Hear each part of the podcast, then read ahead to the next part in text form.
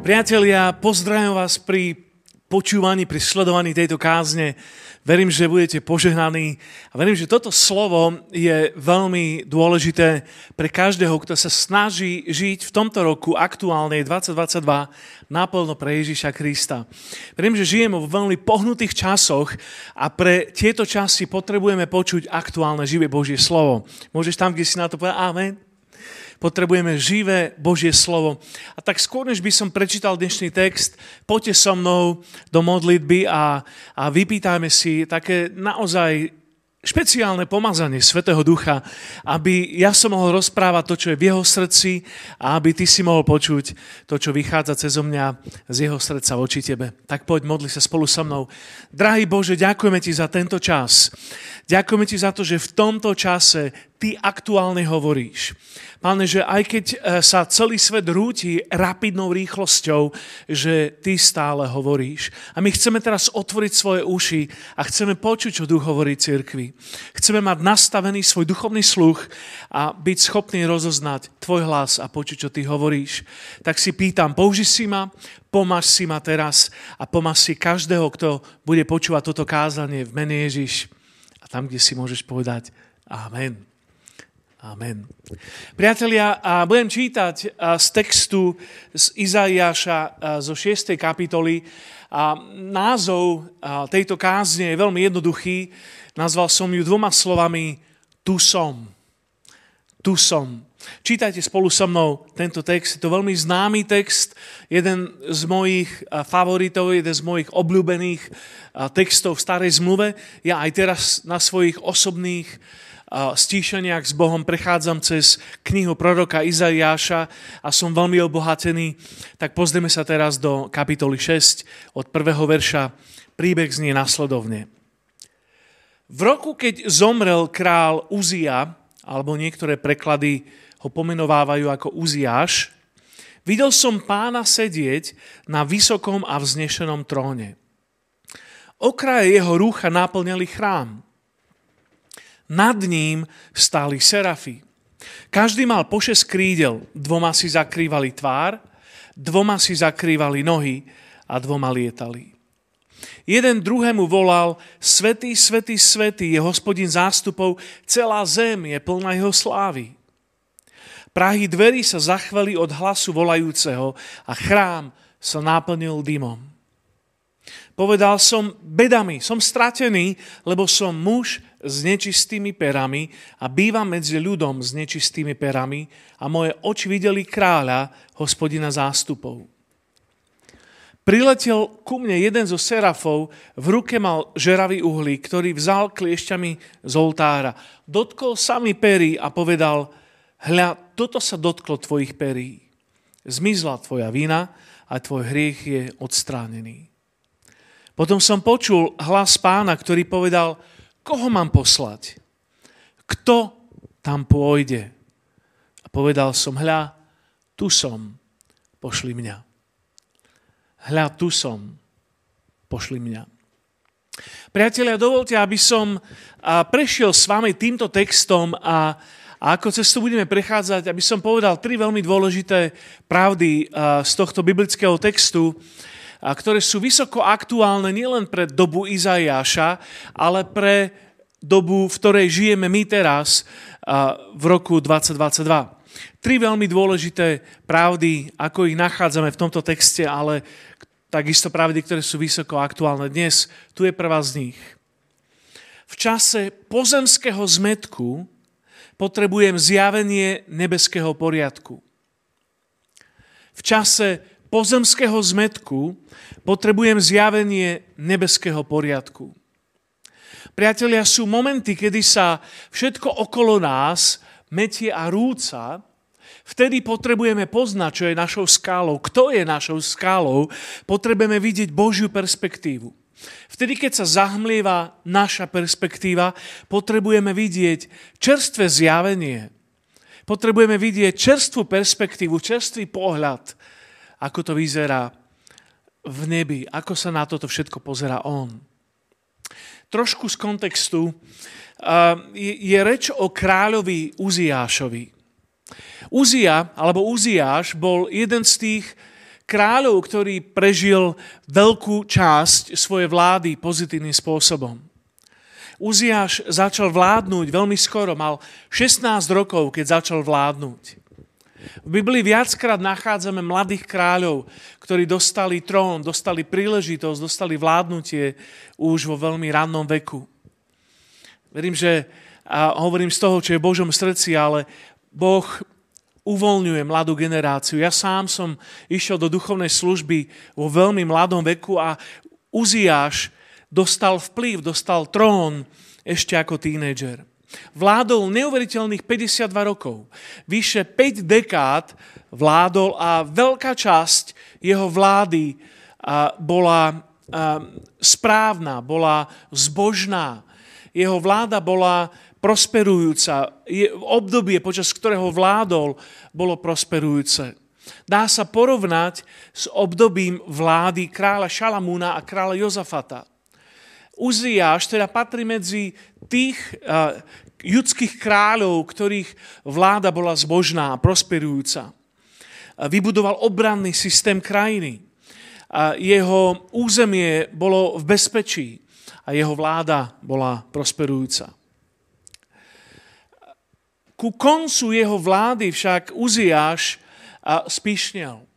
Do jeho srdca sa dostavil hriech pýchy a tak nachádzame tohto zbožného kráľa, ako vzal na seba roľu kňaza alebo veľkňaza, niečo, čo mu nepatrilo, vošiel do chrámu a obetoval kadidlo.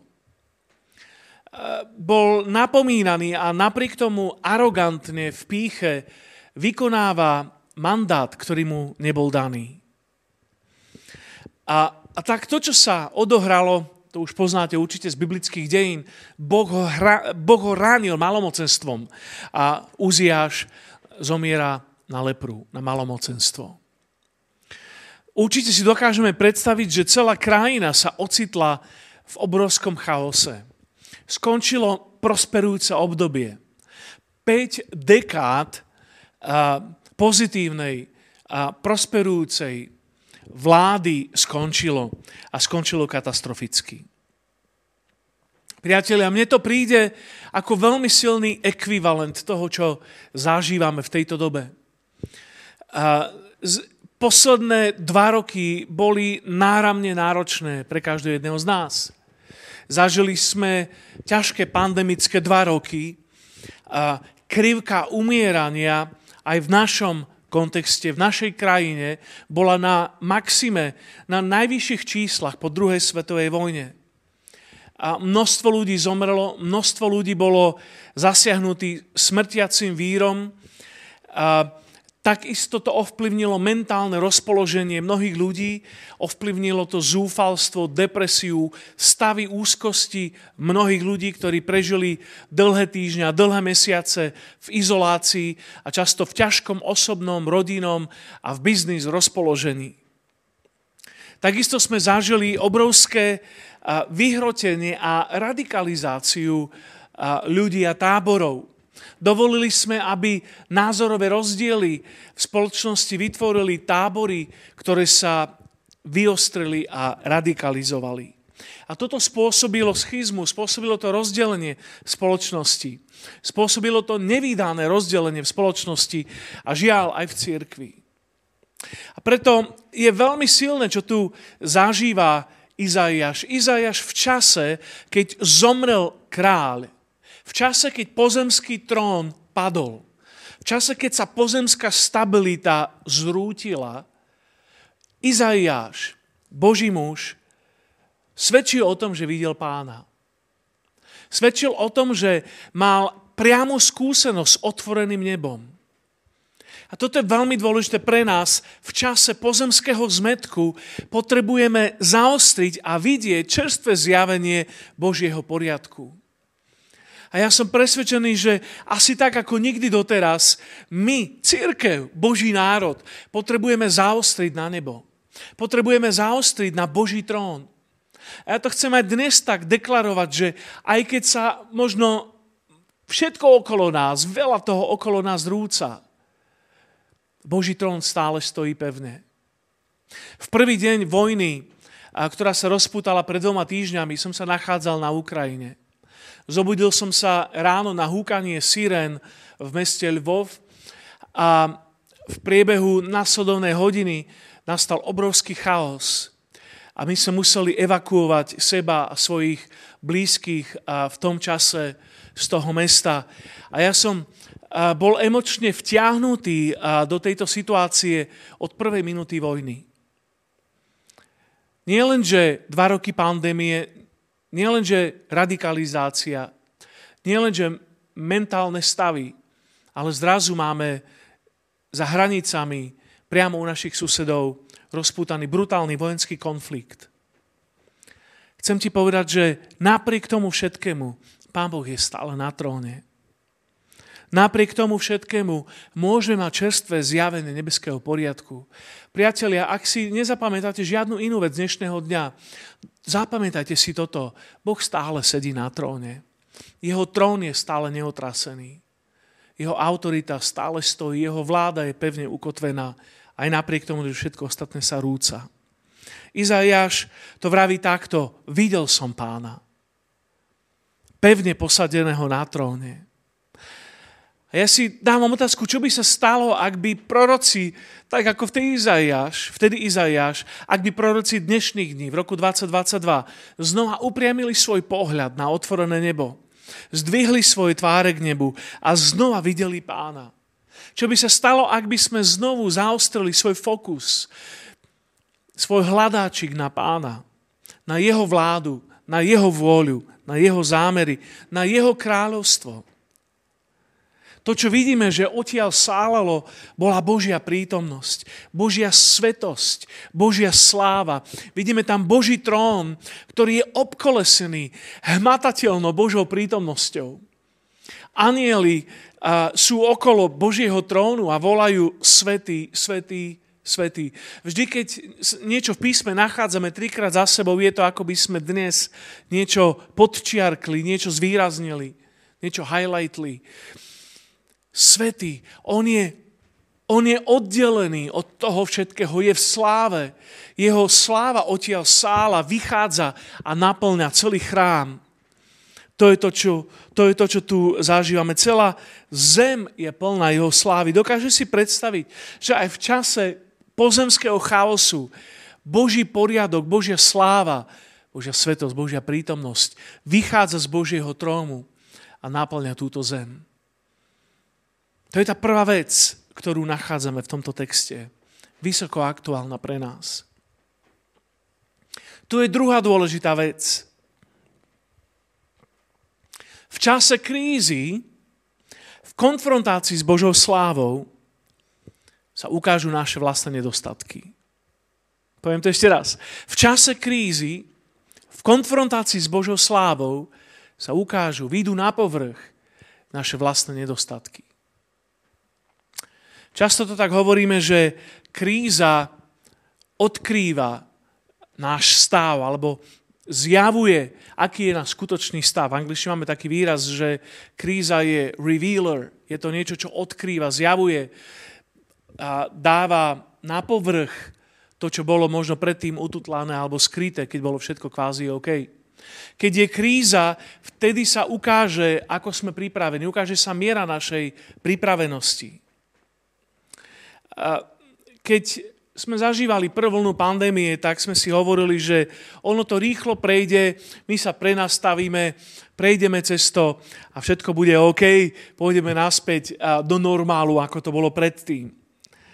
Zistili sme, že až také ľahké to nebolo a že, a že tie dva roky preskúšali našu vieru, preskúšali náš vzťah s Kristom, preskúšali, na akom základe je postavený náš duchovný život, určite preskúšali aj naše vzťahy a pre nás, ktorí sme v duchovnej službe, preskúšali našu kapacitu uniesť bremeno a preskúšavajú aj naše vodcovstvo.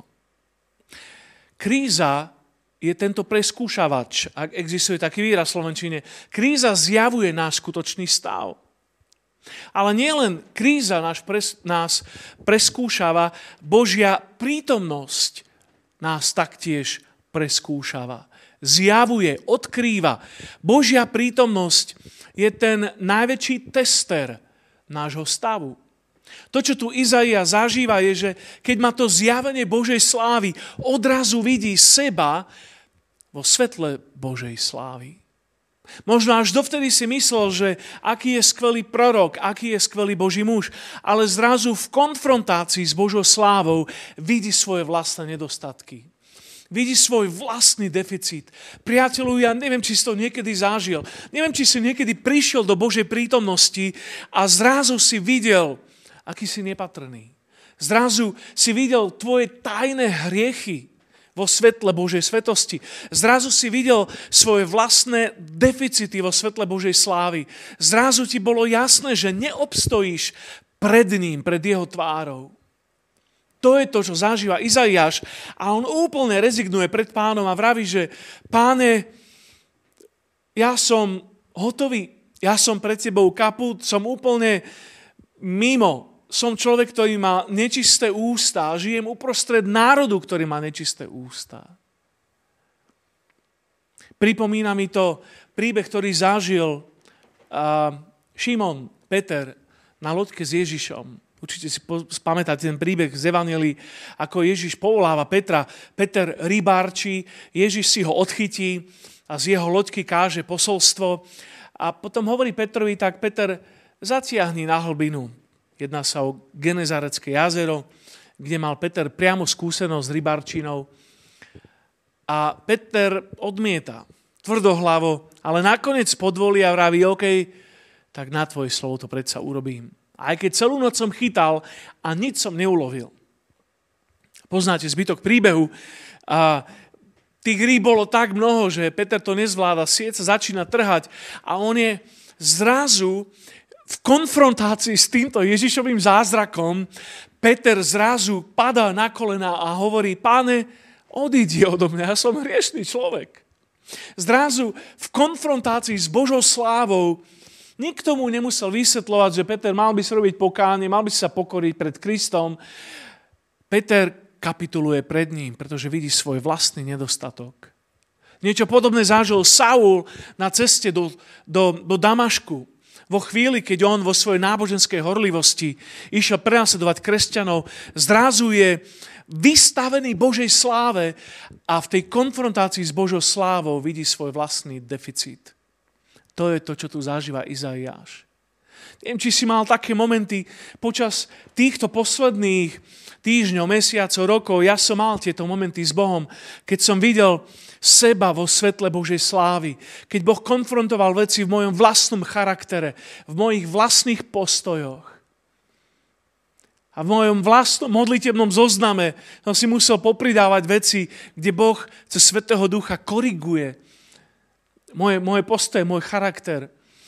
Ja ťa chcem vyzvať, aby si bol otvorený, pretože kríza je revealer, kríza je to, čo zjavuje a odkrýva, ale ešte viac Božia prítomnosť, Božia sláva odkrýva tvoj skutočný stav. A ja si pýtam, ten level Božej slávy, priatelia, keď vidíme svoju nedostatočnosť. Nie, nie iba ten level Božej slávy, kde sa cítime dobre a kde máme zimomriavky na chrbte a zažívame jeho dotyk, jeho uzdravenie a emocionálny stav, aj keď tie veci milujem, uzdravuje ma to. Má to dobíja. Cítim sa, cítim sa tým naplnený a, a transformovaný, ale chcem aj ten dotyk, chcem aj tú mieru Božej slávy, ktorá ma mení a transformuje a prečisťuje. A Máme doma jeden vysávač, máme viac vysávačov, ale máme doma jeden vysávač, ktorý nemám rád. Je to vysávač, ktorý uh, má na kraji tej vysávacej plochy svetlo. Má tam ledkové žiarenie, čo znamená, že keď ho vezmem do ruky a idem s ním vysávať, tak odrazu je špina aj tam, kde som ju určite garantovane nevidel.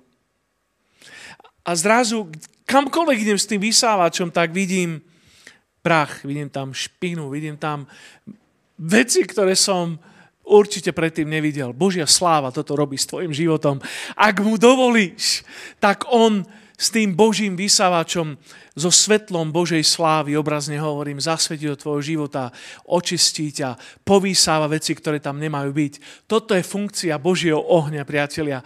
A Ján Krstiteľ to povedal tak, že Ježiš príde a bude nás krstiť Svätým Duchom a ohňom. On dovolí, aby prišiel tento Boží plameň, ktorý zasvietí do tvojho života, aby zhorelo to, čo tam nemá byť. Každá nečistota, všetky plevy, nech zhoria cez Božiu slávu v tvojom živote. Amen. Rád, že hovoríš amen. Aspoň tí dvaja ľudia, ktorí tam sú nadšení pre Božiu slávu. Tak a toto je, toto je sila. Izaiáš tam je a, a tu sa deje ten zázrak. A prichádza anjel, ktorý berie uhlík z Božieho oltáru a prichádza k Izaiášovi a dotýka sa jeho úst a vraví, tvoja nečistota je vzatá preč. Boh to robí svojim ohňom, odstráňuje nečistotu a dáva svetosť. Posledná vec, tá tretia veta, je v čase zjavenia slávy a zjavenia nášho deficitu sa rodí misia pre nové obdobie. V čase zjavenia Božej slávy, v tom procese, keď Boh ti odkrýva svoju slávu a ty vidíš svoje nedostatky a on ich prepaluje, tam sa rodí misia pre nové obdobie. Zrazu, keď Izaiáš toto zažíva, túto transformáciu Božím ohňom, tak zrazu počuje hlas, ktorý z Božieho trónu vychádza a hovorí, kto pôjde, kto nám pôjde, kto za nás pôjde. A Izaiáš reaguje, okamžite vraví, Páne, ešte pred chvíľou som sa cítil nečistý, ešte pred chvíľou som sa cítil nedostatočný, ale tvoj oheň sa ma dotkol, tu som, pošli mňa. Priatelia, naša misia musí vychádzať z týchto dvoch zjavení. Zo zjavenia Božej slávy a zo zjavenia strateného sveta. Izaiáš vidí zjavenie Božej slávy, ale zároveň vidí aj to, že žije uprostred ľudí, ktorí sú tak skazení ako on. A počuje toto Božie pozvanie, kto nám pôjde. Niektoré preklady to dávajú do formulácie, kto tam pôjde, a niektoré to upresňujú, kto nám pôjde. Hľadajú sa tí, ktorí pôjdu na, na Božom mieste, ktorí pôjdu ako jeho vyslanci, jeho um, ambasádori, jeho prorocký hlas. Boh ťa neposiela preto, aby si si robil tvoje, vla, tvo, tvoje, vlastné, pos, tvoje vlastné poslanie, tvoju vlastnú misiu. On sa pýta, kto pôjde za nás, kto pôjde reprezentovať naše srdce, kto sa pridá k mojej misii a bude participovať na nej. Kto bude ambasádorom môjho kráľovstva? Priatelia, toto je náš biznis. Toto je naša záležitosť. My máme jeho reprezentovať. A keď vtedy ideš ako jeho reprezentant, môžeš si byť istý, že to nebo, ktoré si mal odkryté, ide s tebou. Celá zásobare neba ide s tebou. A vtedy nič neobstojí, nič nie je príliš veľké, nič nie je príliš nebezpečné. A môžeš skvelo povedať, smelo povedať, tu som, pošli mňa. Izaiáš takto dáva najavo svoju, a, svoj, svoj, svoj postoj, že sa dáva k dispozícii. Priatelia, takto povstávajú giganti. A takto povstávajú aj obyčajní ľudia, z ktorých sa stávajú Boží velikáni. Tieto dve slova, tu som, to sú najmocnejšie slova, ktoré môžeš povedať. Ja sa ti dám k dispozícii. Možno nie som nikto mimoriadny, nikto špeciálny. Možno mám svoje vlastné deficity a pády a zlyhania a žijem uprostred kultúry a spoločnosti, ktorá ich má tiež. Ale tu som. Pošli mňa. A priatelia, ja verím, a toto je to slovo, ktoré chcem povedať aj pre nás plošne, že z našej bolestivej drámy v tomto čase vzíde poslanie. Z tejto bolestivej drámy, v ktorej sa nachádzame, vzíde poslanie. Krátko pred pandémiou v decembri dvetisíc devätnásť som začal kázať o žatve. Je to taký Boží paradox, že som hovoril, to je rok žatvy, dvadsať dvadsať rok žatvy. A prišlo to najhoršie, čo sme v živote zažili. Pandémia. A a teraz otras a vojna. Priatelia, žatva obsahuje aj humno. Žatva obsahuje aj to, že sme, a, sme, sme a, v stave, kde je vymlátená z nás tá časť, ktorá nemá v žatve byť, a to sú plevy. Ježiš to povedal Petrovi, že Peter, Satan si vás vyžiadal, aby vás preosial ako pšenicu, ale ja som sa modlil za vás, aby nezlyhala tvoja viera. A ja verím, že toto Ježiš robí, aj keď tu je žatva a znamená to aj to, že ťa Boh preosieva a prepaluje a že tie plevy musia preč, tak on zápasí za teba, aby z toho mohlo výjsť čisté poslanie. Tu som. A ja verím, že z našej bolestivej drámy vzíde poslanie. Ja som neprestal veriť žatvu, len verím, že sme zaseknutí ešte v humne. Sme zaseknutí tam, kde tá mlátačka má, má povy, povymlácať, má, má vytriasť z nás plevy, ktoré majú zhorieť. Nech cez Boží oheň vyjdeme čistí, povolaní a zmocnení a pomazaní. Kľúčom je Božia sláva. Tak priateľu, tam, kde si, dovolal by som sa modlil teraz za teba. Ak Boh ku tebe hovorí, odovzdaj sa mu. Dovol mu, aby zasvietil svojim svetlom, svojou slávou na teba. Dovol mu, aby sa ťa dotkol, aby ukázal na zraniteľné, neodovzdané, neposvetené miesta v tvojom živote. Oddaj sa mu. Ak niekedy, tak teraz je čas naplno sa vydať Kristovi. Ak si to urobil, povedz mu dnes svoje, tu som, pošli mňa. Ukončím a svojim vlastným svedectvom. Keď som bol na biblickej škole, a to je veľmi dávno, a tridsať rokov dozadu, a v deväťdesiatom prvom a som sa dostal do štátov na biblickú školu a jedna z prvých vecí, ktorú som zažil, bola misijná konferencia. A boli tam evangelisti, ktorí práve strávili tri mesiace v Sovietskom zväze.